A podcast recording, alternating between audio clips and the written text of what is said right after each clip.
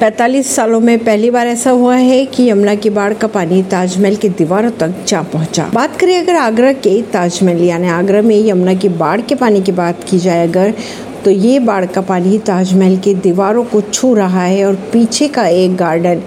जलमग्न हो चुका है एएसआई के अनुसार आखिरी बार 1978 में भीषण बाढ़ के दौरान यमुना का जल स्तर ताजमहल की दीवार तक जा पहुंचा एएसआई के अनुसार ताजमहल की डिजाइन इसे बाढ़ से बचा रहा है पीएम मोदी ने पोर्ट ब्लेयर एयरपोर्ट की सीप की आकृति वाली नई टर्मिनल बिल्डिंग का किया उद्घाटन पीएम मोदी ने पोर्ट ब्लेयर के वीर सावरकर अंतर्राष्ट्रीय हवाई अड्डे की नई टर्मिनल बिल्डिंग का उद्घाटन किया बिल्डिंग को बनाने में केंद्र सरकार ने कहा की यह नया टर्मिनल अंडमान निकोबार के द्वीप समूह की कनेक्टिविटी को बढ़ावा देने में महत्वपूर्ण भूमिका निभाएगा ऐसी ही खबरों को जानने के लिए जुड़े रहिए जनता श्रेष्ठता पॉडकास्ट से परवीन दिल्ली से